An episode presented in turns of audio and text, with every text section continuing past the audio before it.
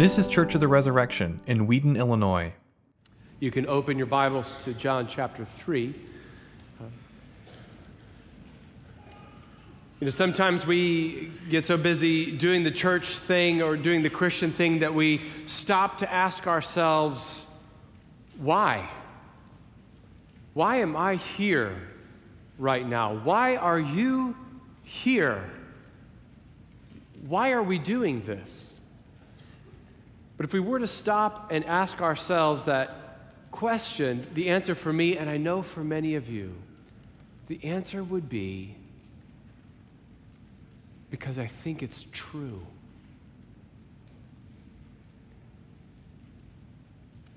God so loved the world that he gave his only Son, that whoever believes in him should not die, but live forever. For God did not send his Son into the world to condemn or destroy the world, but that the world might be saved through his Son. God loves the world.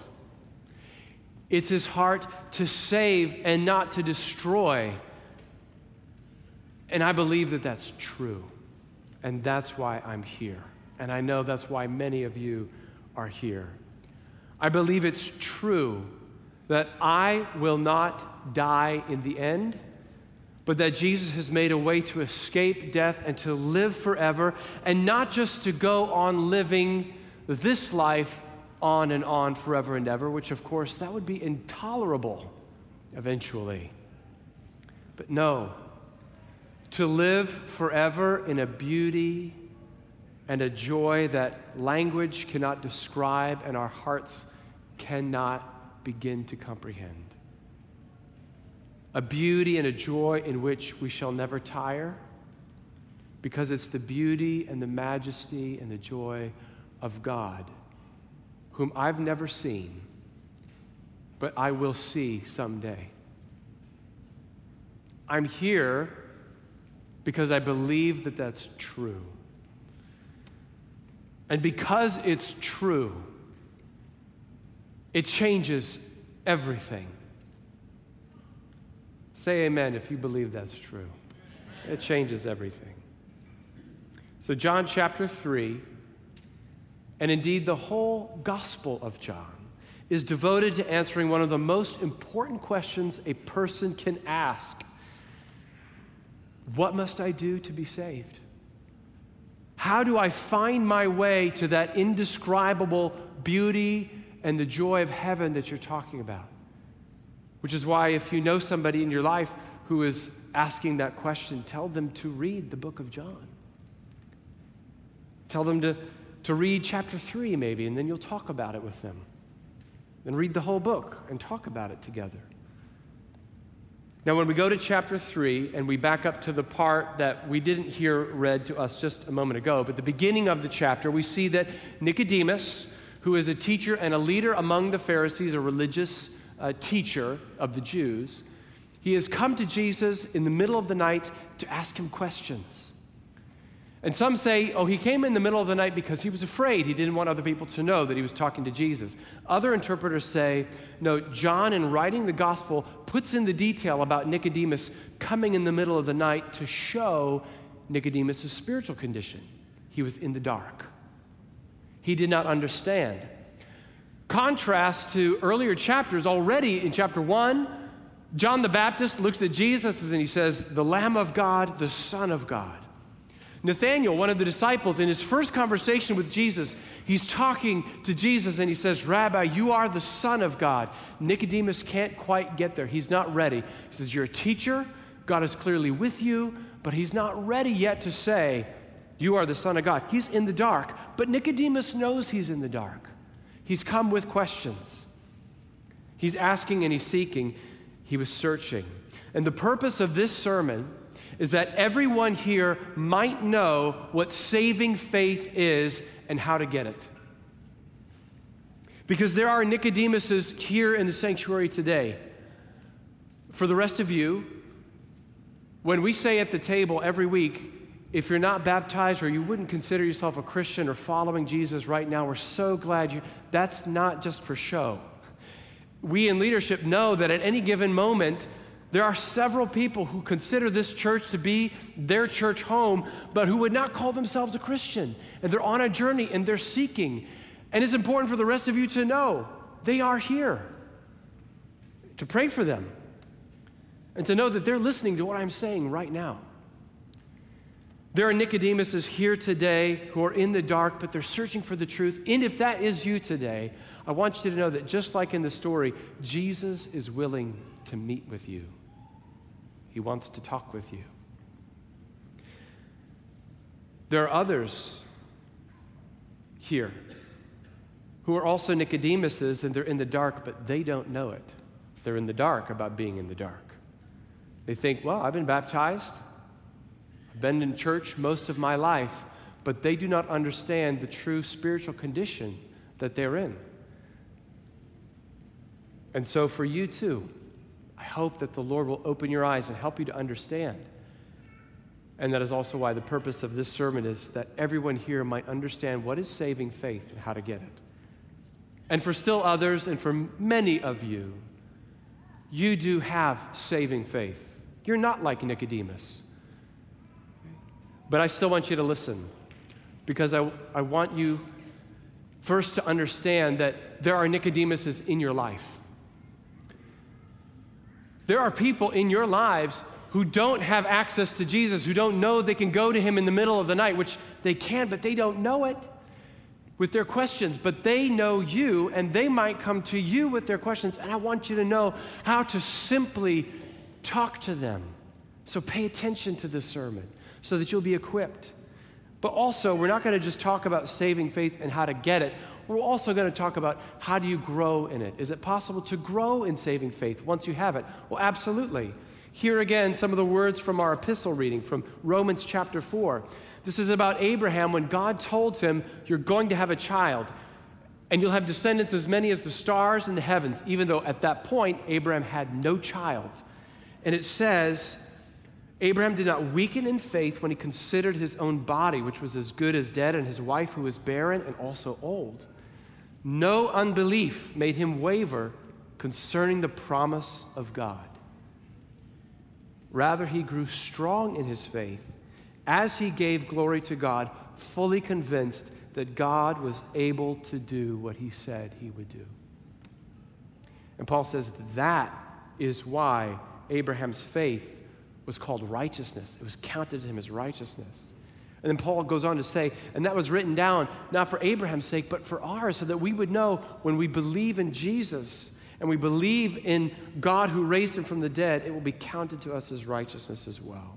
But the point here is if you know the story of Abraham, this was not the only time where God asked something big of him. Believe that you'll have descendants. That was one of several moments in Abraham's life where he had to put his faith into the Lord for something big and to grow in that saving faith that he did already have. So that applies to all of us this morning. Whether you're Nicodemus or whether you're Abraham, the adventurous invitation is the same to all to put your whole trust in Jesus, to believe in him. That is the path that leads to eternal life. Or when we go again to John chapter 3, and we're looking at this dialogue between Jesus and Nicodemus, in the early part of this conversation, Jesus is explaining to Nicodemus in several different phrases that all mean the same thing. You need to be born again. You need to bo- be born from above. You need to be born of the Spirit. You need to be born of the water and the Spirit. You need to be born anew in order to enter the kingdom of heaven, in order to be saved. Now, Nicodemus is confused, he's unsettled because in his mind, saving faith is something you're born into if you're a Jew. And Jesus is saying, Nicodemus, it's not enough for you to be born a Jew, brother, you got to be born anew. It's not enough for you to be born a Jew, you got to be born anew. Now, let me ask you this question Do you think that same logic applies to us? Is it enough simply to be born into a Christian family? Is it enough to be baptized and to go to church?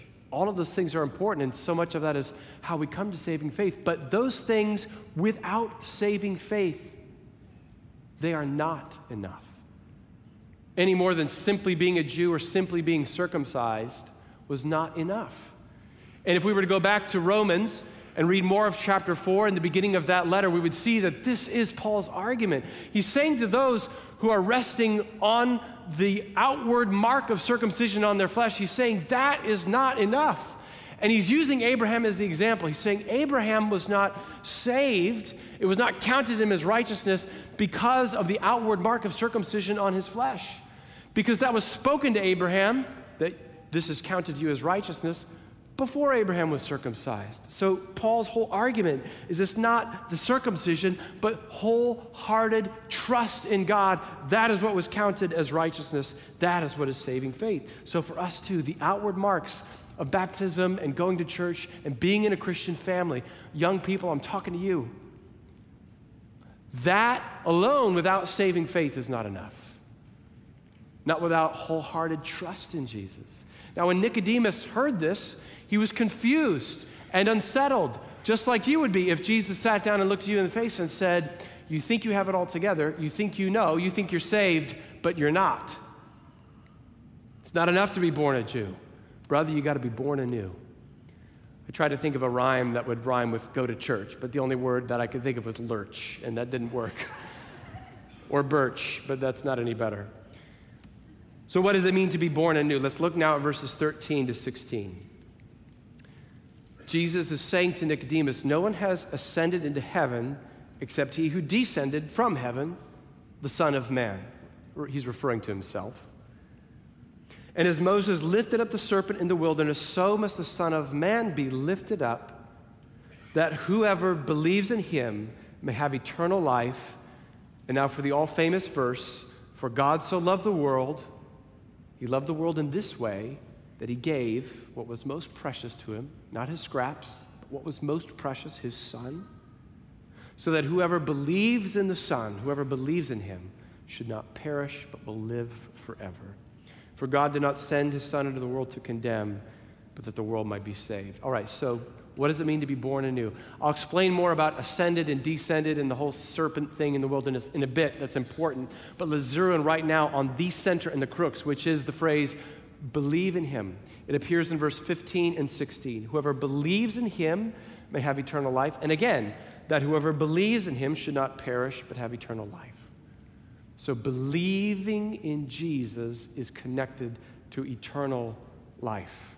Now we're getting to the heart of the matter. What is saving faith? Saving faith is believing that Jesus is the way to everlasting life. Again, what verses 15 and 16 call believing in Him. Okay, so what does that mean to believe in Him? How do you do it? Well, let's not overthink things. The word believe in this context is used in much the same way that you and I use the word believe. Very simply, to think it's true. To think it's true. I believe the sky is blue. That means I, I think it's true, the sky is blue. I believe the sun rises in the east. I think that's true. I believe that fried eggs are better soft over soft. Wait, over easy, that's it. With lots of butter and salt. Margie's nodding in agreement, okay? And you might say, well, Brett, that's subjective. And I would say, okay, but it's still what I think to be true, therefore that's what I believe. So if you believe something, you think it is true. The question now is to believe in Him to believe in Jesus, to believe what about Jesus? What especially are we to believe, to think is true? Three things in particular the incarnation, the cross, and the resurrection. That Jesus is God who came down from heaven, that he died for our sins, and that he was raised to life. Where do we get this idea? Right there in verses 13 and 14. So let's go back and take a look. What especially is it that we are to think is true about Jesus? Well, he says, No one has ascended into heaven except he who descended from heaven, the Son of Man. This language of ascended and descended and this idea of coming from above is something that you'll see throughout the book of John. It's one of the themes. that actually starts the whole book. John says, In the beginning was the Word. The Word was with God. Indeed, the eternal Word was God. And then in a few verses, he says, And that eternal Word of God became human, came down to the earth from heaven. Jesus himself says this several times. One important moment is when the Jews are turning back, they can't accept his teachings, and he says, What if you saw me ascend to where I was before? So he's saying, I have come from above, I've come from heaven. And this is important for Jesus because for him, he says, This is why you should believe my testimony. I alone who've been to heaven, I know the pure truth about God because I've come from God the Father. I am God the Son. He's an eyewitness to the majesty of heaven, and he's saying that's what makes me a trustworthy source. If you want to know the way to get there, talk to someone who's been there. And he's saying, I'm the only one who has. So, in the same way that eyewitnesses are important when you're investigating a crime, or when you're climbing up a mountain and you want to talk to somebody who's been there before to know what is it like, someone who can say, I've been there. I've seen it with my eyes. I was there. Here's what happened. So, the first thing that we are to believe, the first thing that we are to think is true about Jesus, is that he is God who came down from heaven. The second thing, we look at verse 14. As Moses lifted up the servant, serpent in the wilderness, so must the Son of Man be lifted up.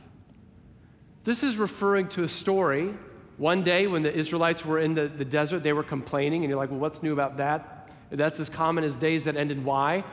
Okay? They were complaining, but on this particular day, the Lord sent fiery serpents. And they started biting the people, and the people started dying. Then they cried out to the Lord, they confessed their sin, and the Lord told Moses, Fashion a serpent and put it on a pole and raise it up so that when people look at it, if they've been bitten, they will live. And Moses got to be thinking, okay, that's a new one. But Moses knew better than to disregard, so he did it. And as that bronze serpent was lifted up, anyone who was bitten by the serpents was healed.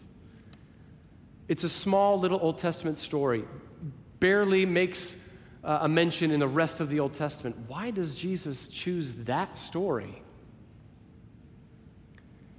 When he's talking to Nicodemus, Jesus doesn't explicitly use the words cross or crucifixion. But that is exactly what he's talking about with the serpent being lifted up. The snake on the pole was visually similar to Jesus on the cross being lifted up. Furthermore, the snakes brought poison, and that poison brought death. But the snake was defeated by what? An image of the snake. This foreshadows the cross, where death would be defeated not by loads and loads of gold paid in ransom, or by the assemblage of the largest army earth has ever seen to go out and to conquer death. Those things would not work. No, death is defeated by the last thing we would think death is defeated by death. The snake is defeated by the vision of the, the visual symbol of the snake. Death is defeated by death. A death. Jesus' death specifically. And also in that story from Numbers, there's this very pithy verse. Everyone who was bitten by the snake when he sees the pole, will live. Everyone who's bitten. Who here has not been bitten by the serpent? Am I speaking figuratively? Yes, now I am. Maybe some of you have actually been bitten by a snake. I'm so sorry that happened to you. Who here has not been bitten by the serpent? In the Bible, the serpent is not just any other animal, it means something. The serpent is the symbol for the evil one whose poison is sin and death.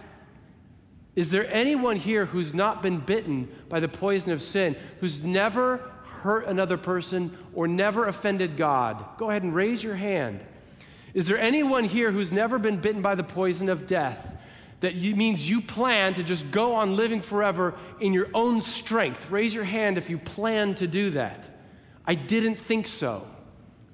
No one has not been bitten by the serpent. And yet, in that story, when they look up, it says, Everyone who was bitten, when they look to the pole, will be saved. So, Jesus is telling Nicodemus and he's telling you and me what it means to believe in the Son of Man means to think it's true. I think it's true that Jesus' death on the cross is necessary for my salvation. Why? Because I am, am condemned to eternal death, but the cross takes away my sin, which is the cause of my condemnation. All right, the third thing to be believed the third thing to say, this is true about Jesus, along with that he's God who came down from heaven and that his death takes away my sin, also has to do with the phrase lifted up. There's multiple meanings. Not only lifted up on the pole, but it's also referring to his resurrection, that he was lifted up from the grave, he was raised again. After the cross, Jesus came alive never to die again. And so, again, let's not overcomplicate things. To say, I believe in Jesus, is to say, I think it's true that he died and was dead for three days. I think it's true that he walked out of the grave and that he's alive right now and will be forever. I think that's true. And if you think that's true, that is remarkable. Friends, there are plenty of people in the world who don't think that's true. They might even love Jesus, they might even be a fan of Jesus. But when it comes to the resurrection, they'll say, I don't think that's true. We pray for them that the Lord would open their hearts to believe. But just so you know, it's a remarkable thing if you think it's true that Jesus is alive right now. So, saving faith believing in Him on the face of it is as simple as saying, I think it's true that Jesus is God and He came down from heaven. I think it's true that He died on the cross for my sins, and I think it's true that He was raised to life, never to die again. And on the surface, the word believe just simply means we think it's true. But there is a deeper meaning, so let's talk about that. The deeper meaning of the word believe is to trust. Believe in Jesus means to trust in him. And to trust means total submission to Jesus in everything. Okay. That's where, even if you're not Nicodemus and you're more Abraham, you're realizing, oh, yeah, I have room to grow there total submission in everything to Jesus, complete trust in Him of all things, not there yet. A very clear definition of saving faith is given to us once again from Paul's letter to the Romans. Here he says in chapter 10 if you confess with your mouth Jesus is Lord, and you believe in your heart that God raised him from the dead, you will be saved. So if you declare Jesus is Lord, and then you think it's true that he's raised from the dead, what we were just talking about, died for our sins, raised from the dead, then you will be saved. And this declaration, Jesus is Lord. To be Lord means he's master and ruler, he is over all. He is the one that I follow, he's the one that I obey in all things. And if you go back to John chapter 3, the very last verse in this chapter, it says, Whoever believes in the Son has eternal life. Okay, we've heard this before. It's a theme he's repeating. But notice what he says next Whoever does not obey the Son shall not see life, but the wrath of God remains on him. We would think that John would say, Whoever believes in the Son will have life, whoever does not believe will not have life. But instead, he says, Whoever believes has life, whoever does not obey. So believing in him is interchangeable with obeying him. Belief and obedience are inseparable. Now, think of it this way in all things, yeah. Let's say you had a friend who was a pilot who could fly the big jetliners and also the small single propeller planes. And this friend takes you up into the air often, and you fly around with him, and you trust him with your life in that plane. Let's say you're with that same friend out on the golf course, and he says, Hey, I'll drive the golf cart. And you said, Whoa, no way.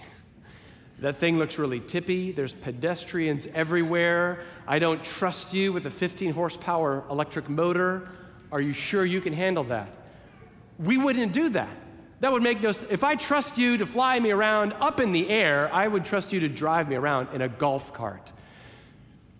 Friends, if we believe, if we say Jesus is the way to eternal life, and we say, Yeah, I, I believe that He will lead me through death to eternal life, wouldn't it make sense that we would also trust what he says about gender and sexuality? Wouldn't it make sense that we would also trust what he says about money? Wouldn't it make sense that we trust him with our jobs and our lives and our relationships that are causing us stress? Wouldn't it make sense that if we trust Jesus to lead us through death into everlasting life, that we would believe that all the commands that he gives us now for this life on this earth are good, and that if we follow them, it will be good for us? Saving faith must lead to submission to Jesus in order for it to be true belief. Let me say that again. Saving faith must lead to submission to Jesus in all things in order for it to be saving faith. Now we're starting to feel a little bit like Nicodemus again. I have some questions. Wait, all of my life? Every part of my life? Jesus, all of your teachings? Every part of the Bible? I don't get to pick and choose? Well, Jesus, I, I believe in you, but I have some questions if that's where you're at this morning, it's really important for you to know that's where Nicodemus was at also. He's a great example for someone who has questions but is seeking. And it's important and encouraging to know later on in the story, he actually stands up for Jesus against the religious leaders. At the end of the story, he helps Joseph of Arimathea bury the body of Jesus when he was dead, when Jesus was dead, not, not Nicodemus. And so, even though the Bible doesn't say what's the final story on Nicodemus, his trajectory looks good. And he does model for us someone who has questions and he's willing to ask. And if that's the place where you're at this morning, it's best for you to be honest about it.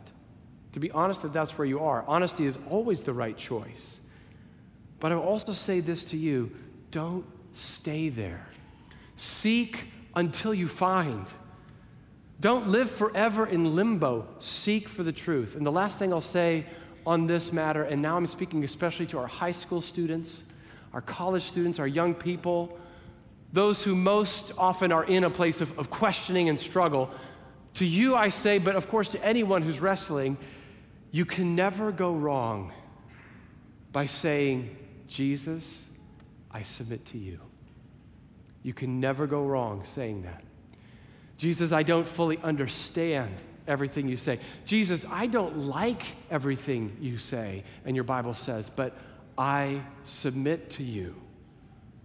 And if at the end what you say is not what I want or it's not what I like, but you're clear on the matter, matter I will choose to submit to you. You can never go wrong by saying that.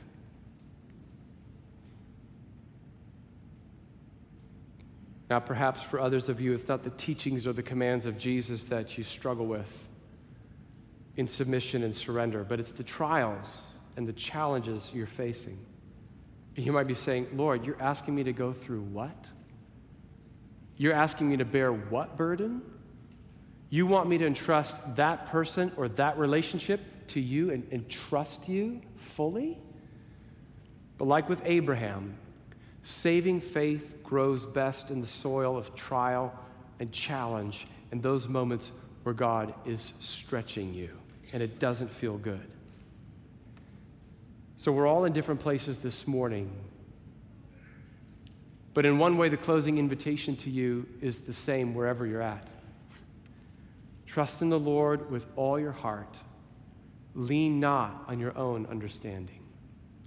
And if you're here this morning and you are like Nicodemus, you walked in and you would have said, I don't have saving faith. I, am not a Christian. I'm not ready to fully believe. But as I'm talking, you're hearing the voice of God and you're saying, Something is changing in me. And now I think it's true that Jesus is God who came from heaven. I think it's true that He died for my sins. I think it's true that He was raised to life and He lives forever. I want us to close our eyes and I don't know if that is the case for anyone here, but if it is, I want you to pray after me. Jesus, I trust you. I trust your death and resurrection for my life. And Lord, I submit to you with my whole heart. If you are here this morning and you prayed that prayer, tell someone today. And if you're here this morning and there's something that right away you know, I have saving faith, but that thing I'm having a hard time trusting the Lord with, I'm having a hard time submitting to the Lord about. Your prayer today, and you can pray this every day, is Jesus, I trust you with, and then fill in the blank, that specific thing. And if there's nothing that comes to mind, then you can pray a very daring prayer, which is Jesus, I want to grow in my faith. Give me a new chance and a new reason to trust in you. That's your prayer today. And may we all, with saving faith, look to Jesus, the author and perfecter of our faith. Amen. Thanks for listening. Our vision at Church of the Resurrection is to equip everyone for transformation. As part of that vision, we love to share dynamic teaching, original music, and stories of transformation. For more of what you heard today, check out the rest of our podcast. To learn more about our ministry, visit churchres.org.